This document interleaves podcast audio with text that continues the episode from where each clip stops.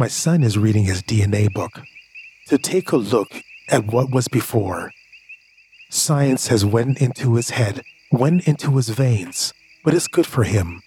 A little bit of science and a little bit of theology doesn't hurt anyone. Experimental Stories by York Campbell. We are about to start the experiment. Put on your headphones, pull the blanket over your head, and let's begin.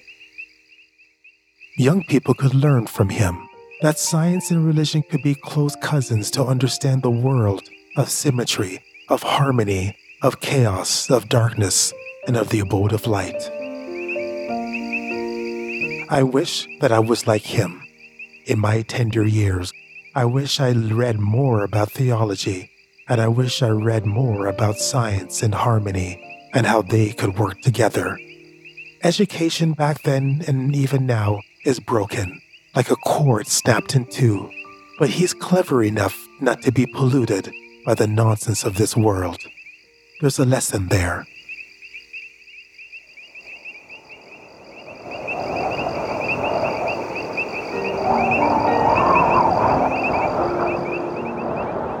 The cold wind brushed on my artificial pines next to the recycling bins and the garbage bags.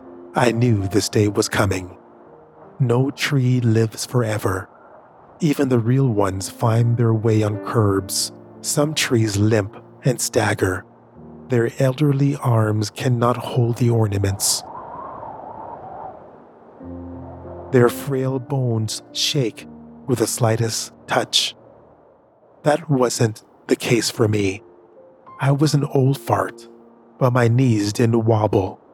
Some of my branches were missing but I didn't complain. Candy canes and crystals, chow decorated ornaments and tinsels, hung with splendid lights running through my veins. Now, I'm waiting for the man to pick me up and throw me in the truck, drive me far away from home, and dump my corpse in the field. I think about the family. I wonder how they're getting along without me. For over 20 years, I was the most consistent thing in their lives. Outlived their failed marriage and their rebellious teens. Provided light for the angel when I was plugged in. They are trading me in for a more expensive tree. Not a plastic carbon copy, but one from the wild. That matches the new house with their four car garage. A spruce that sheds pines as each year is replaced. Are you comfortable? Good. The following may seem disturbing. We started together, both pigs in the mud, wallowing in the novelty of our call taker position, scratching each other's back, being on lookout. Squealing when the butcher came around the fence, we worked our fingers to the keys, sweltering in our swivel chairs and a microphone attached to our earlobes. Can you hear me now? We were somewhat happy. We ate our bi weekly feed in the form of a paycheck. We relished in the barn, secure from unemployment. The day came when the farmer reached from yonder and pulled him from the mud rather than a blade through the belly, his status was altered. No longer the humble pig, but the farmer's top butcher.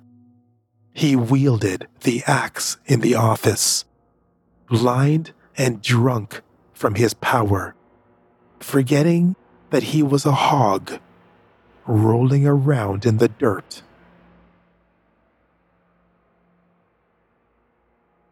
It's been a while that we connected on a deep level.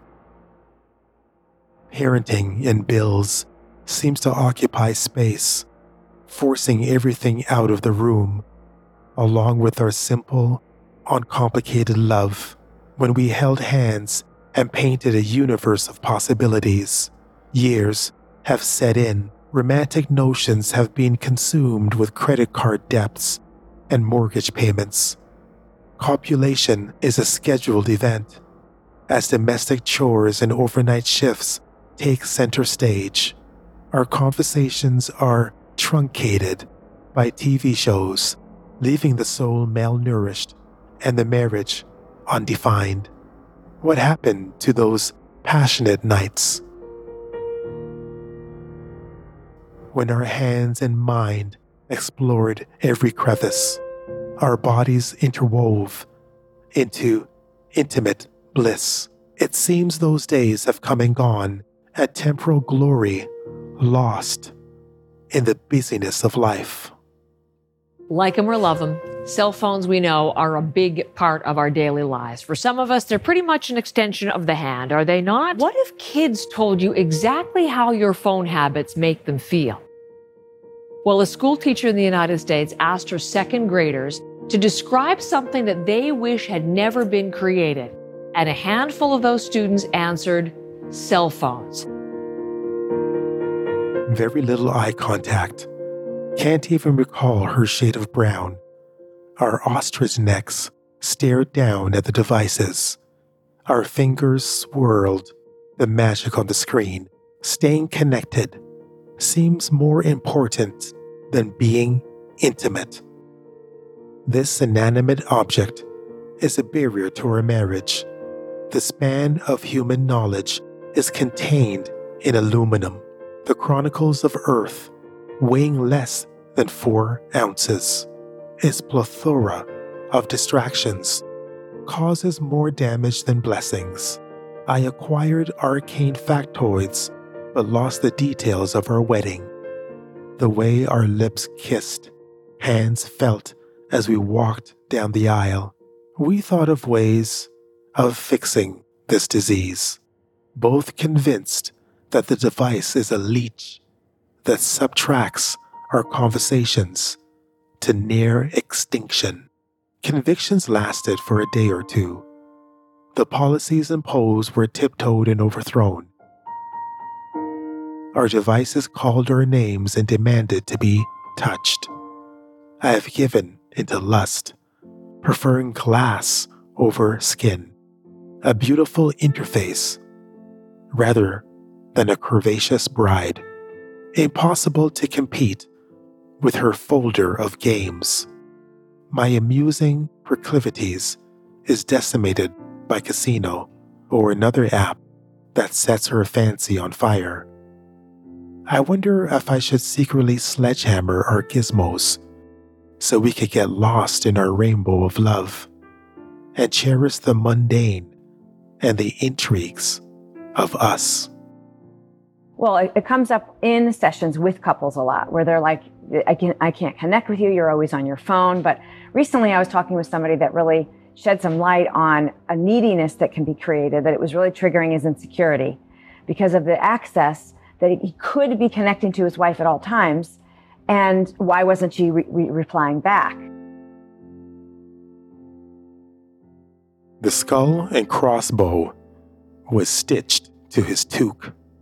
It was a symbol of resurrection for martyred saints. The same sign is converted into death, plastered on t shirts and boys' undies. Many people have forgotten how to live. No flesh, no heart, just a skeleton existence, a servant to the hand of oppression. Not sure why this sign is so prevalent. Not much artistic merit, but people are drawn. Wouldn't be surprised if the maple leaf was replaced by the Jolly Roger, waving on flagpoles overlooking Parliament, a dominant sign reminding us of the grave, rather than the sweet taste of maple and Resurrection Sundays. The blue dove on his right arm was a symbol of better days. Days before his fingers furled and his body was compromised by a spinal injury. His smoky voice and eloquent digits used to strum on the acoustic on Bank and Laurier Street. Now he's puffing on a stick, wheeling his chair down the ramp of salvation.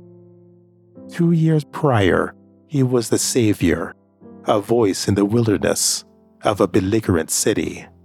I'm sure he doesn't want my pity as he shares with me the glory and the pain, retelling stories of Job and how his life parallels his rise and fall and eventual rise. I hope in his case, he rises from the ashes, leaves this toad existence and the universe of sorrow. Close your eyes, breathe slow, and count backwards from 55. 50, We'll now begin the final steps of the experiment. She was caught in the act, a flea on a web. The Pharisees tightened their trap. Shame and guilt interwoven, along with a fear of potential stones. Angry men, with ulterior motives, grabbed her arms and pushed her into the streets. A look of scorn from the moral elite. Their women sharpened their arrows of hate. Her fate was sealed. There was no defense. Her act of passion, her sentence was death. 39, 38, 37, They threw her at the feet of a mystic philosopher whose eyes and heart expands the cosmos. 36, Tears curtained her face. She shivered. Mercy and judgment was in his reach. The mob looked on, thirsting for blood. With the virtue of heaven, the great man spoke Whoever is without sin, cast. The first stone. Thank you for listening to episode 9 of Experimental Stories. Next week is the season finale. Please let me know what you think about the season so far and what ideas you have for the next season because the format of the show may change. It may stay the same, but I always like when things alter. Don't you? There's some people that like everything to stay the same, and then there's other people they they want to have a radical difference. It's hard to please both groups of people, but I do hope that you stay tuned with me as I am putting together more material for this show. In the meantime, you can listen to my other show, Welcome to Earth Stories. These are more involved stories with more voices, more of a, I guess, a direction, not as messy. So you could go on the website, welcome to earthstories.com to learn more. And I definitely want to hear from you as well. You could reach me on Twitter. My handle there is Poetic Earthling. Thanks again for listening to these experiments. I'm going to get some sleep right now. I am very tired. You have a good sleep, and I'll talk to you next week.